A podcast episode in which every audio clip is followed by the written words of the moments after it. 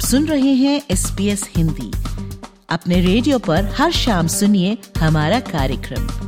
आप हमारा कार्यक्रम हमारी वेबसाइट पर और S B S mobile app द्वारा सुन सकते हैं। S B S dot com dot A U slash Hindi आरोप जाएँ।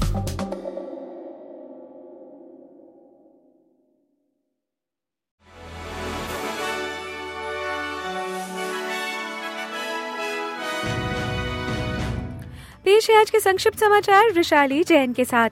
दूर दराज के उत्तरी क्वींसलैंड में ट्रॉपिकल चक्रवात जैस्पर की तीव्र प्रभाव में 8000 घरों से बिजली चली गई है और 90 से अधिक लोग शरणार्थी केंद्रों में रहने को मजबूर हैं। मौसम विभाग का कहना है कि ये चक्रवात अब तट से 100 किलोमीटर से कम की दूरी पर है और आज तट तक पहुँच सकता है।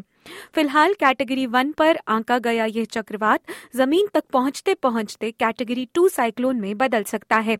डिप्टी प्रीमियर स्टीवन माइल्स का कहना है कि वे फेडरल इमरजेंसी मैनेजमेंट मंत्री मरे वॉट के साथ केन्स जा रहे हैं और ये दर्शाता है कि राज्य को फेडरल सरकार का पूर्ण समर्थन प्राप्त है।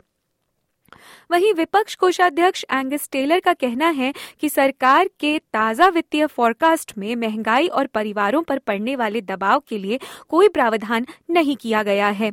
सरकार के मध्यवर्षीय वित्तीय अपडेट में एक दशमलव एक बिलियन डॉलर का डेफिसिट दिखाया गया है, जो कि मई माह के पूर्वानुमानित तेरह दशमलव नौ बिलियन डॉलर से कम है। पर वेतन का विकास अपेक्षित से कम रहा है और सरकार के फोरकास्ट में आय या किराए के संबंध में कोई नए उपाय नहीं किए गए हैं। एंगस टेलर का कहना है कि सरकारी उपाय महँगाई सुलझाने की ओर केंद्रित नहीं है, जिससे कॉस्ट ऑफ़ लिविंग दबावों में कोई राहत नहीं मिल रही है। वहीं कोयले से मिलने वाली रॉयल्टी के चलते राज्य की अर्थव्यवस्था में हुए सुधार का फ़ायदा क्वींसलैंड की जनता को कॉस्ट ऑफ़ लिविंग के भत्ते के रूप में मिलेगा। 2024 में कुछ क्वींसलैंडर अतिरिक्त भत्ता पा सकते हैं। कोषाध्यक्ष कैमरन डिक ने मध्यवर्षीय बजट आज प्रेषित करते हुए बताया कि पिछले दो साल में अर्थव्यवस्था में तीन प्रतिशत का विकास देखा गया है। श्री डिक का कहना है कि राज्य में कॉस्ट ऑफ़ लिविंग दबावों को कम करने की दिशा में सार्वजनिक परिवहन का किराया किराया भी अगले साल में नहीं बढ़ाया जाएगा। दूसरी ओर परिवारों को चेताया गया है कि छुट्टियों के दौरान बच्चे ज़्यादा समय ऑनलाइन रहते हैं और इसलिए उनकी ऑनलाइन सुरक्षा का इस दौरान ज़्यादा ध्यान रखा जाना चाहिए।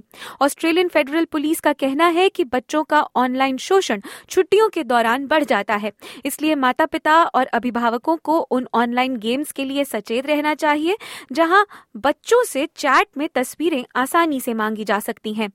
The centre to counter child exploitation इस मामले में अधिक जागरूकता की मांग भी कर रहा है। और अब अंतर्राष्ट्रीय समाचार। अमरीकी राष्ट्रपति जो बाइडेन का कहना है कि इसराइल गाजा में अंधाधुंध बमबारी करके अंतर्राष्ट्रीय समर्थन खो सकता है। एक निजी फंड रेजर में समर्थकों से बात करते हुए श्री बाइडेन ने असामान्य तरीके से इसराइल के लिए कड़ी भाषा का प्रयोग किया। यह तब आता है जब संयुक्त राष्ट्र में युद्ध विराम पर मतदान किया जाना था। सार्वजनिक मंच पर भाषा को मुलायम करते हुए श्री बाइडेन ने कहा कि बेगुनाह फिलिस्तीनियों की सुरक्षा की चिंता एक बड़ा विषय है। अमरीकी राष्ट्रपति उन मीडिया रिपोर्टों पर प्रतिक्रिया दे रहे थे, जहाँ ये कहा गया था कि इसराइल अब गाजा की भूमिगत टनलों में समुद्री पानी भर रहा है, जबकि बचे हुए इसराइली बंधक भी इन सुरंगों में हो सकते हैं। और अंत में खबरें भारत से। संयुक्त राष्ट्र महासभा ने मंगलवार को भारी बहुमत से एक प्रस्ताव पारित किया, जिसमें गाजा में युद्ध विराम की मांग की गई। भारत और ऑस्ट्रेलिया समेत एक सौ तिरपन देशों ने प्रस्ताव के पक्ष में मतदान किया, जबकि अमरीका इसराइल और ऑस्ट्रिया सहित दस ने विरोध में मतदान किया और अर्जेंटीना, यूक्रेन और जर्मनी सहित तेईस देशों ने मतदान में भाग नहीं लिया। प्रस्ताव में तत्काल मानवीय युद्ध विराम, सभी बंधकों की तत्काल और बिना शर्त रिहाई और साथ ही मानवीय पहुँच सुनिश्चित करने की मांग की गई है। इसमें आगे यह भी मांग की गई कि सभी पक्ष नागरिकों की सुरक्षा के संबंध में मानवीय कानून सहित अंतर्राष्ट्रीय कानून के तहत अपने सभी दायित्वों का पालन भी करें।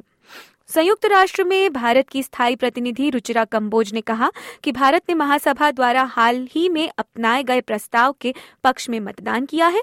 उन्होंने कहा कि इस असाधारण कठिन समय में हमारी चुनौती सही संतुलन बनाने की है। संयुक्त राष्ट्र के चार्टर को लागू करते हुए महासचिव द्वारा अंतर्राष्ट्रीय समुदाय के सामने आने वाली चुनौतियों की गंभीरता को रेखांकित किया गया है। इसलिए हम इस तथ्य का स्वागत करते हैं कि अंतर्राष्ट्रीय समुदाय की एकता इस समय क्षेत्र के सामने मौजूद कई चुनौतियों का समाधान करने के लिए एक साझा आधार खोजने में सक्षम रही है।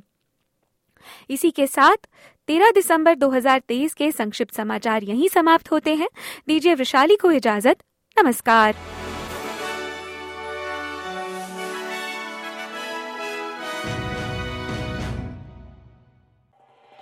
एस बी एस रेडियो से डाउनलोड करने के लिए आपका धन्यवाद। हमारा पूरा कार्यक्रम आप कैसे सुने, इसके लिए S B S dot com dot A U forward slash Hindi पर जाएँ।